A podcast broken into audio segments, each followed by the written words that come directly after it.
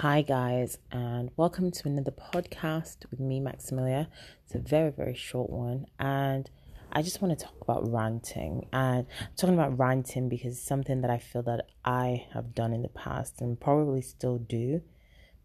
And it's when you have, and, and I, you just, you have a, you have built up so much emotion and so much things to say. You just start ranting, whether it's social media or normally social media or to someone. I think it's so important to nip things at the bud. So when you are ranting, it's more controlled because I feel like if you've nipped things at the bud with people, your rants will be more controlled because you'll be talking from a less emotional place or emotional volatile place.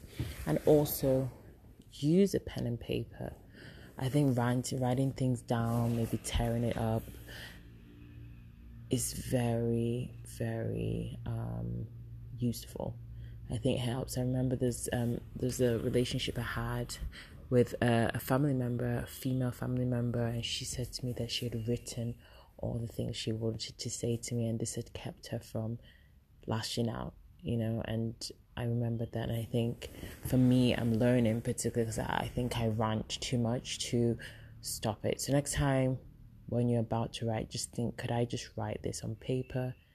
Then people that see your rants are not judging you, misjudging you, because people normally judge you for the bad things you do or what you do in the state of when you're angry. And I understand, you know, if you're going crazy when you're angry, you're calling people names, you're smashing stuff.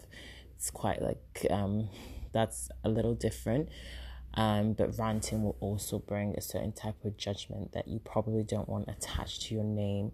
So, yeah, next time you want to rant, just think I could actually write this down on a piece of paper, tear it up when I finished, or put it away and come back in a week or two or in a couple of days and see if I still feel like this or if I've dealt with the emotion or the situation but never be in a space where you f- like ranting and you're going on social media and you're going crazy. Never be in a space where that is the norm. That's all from me.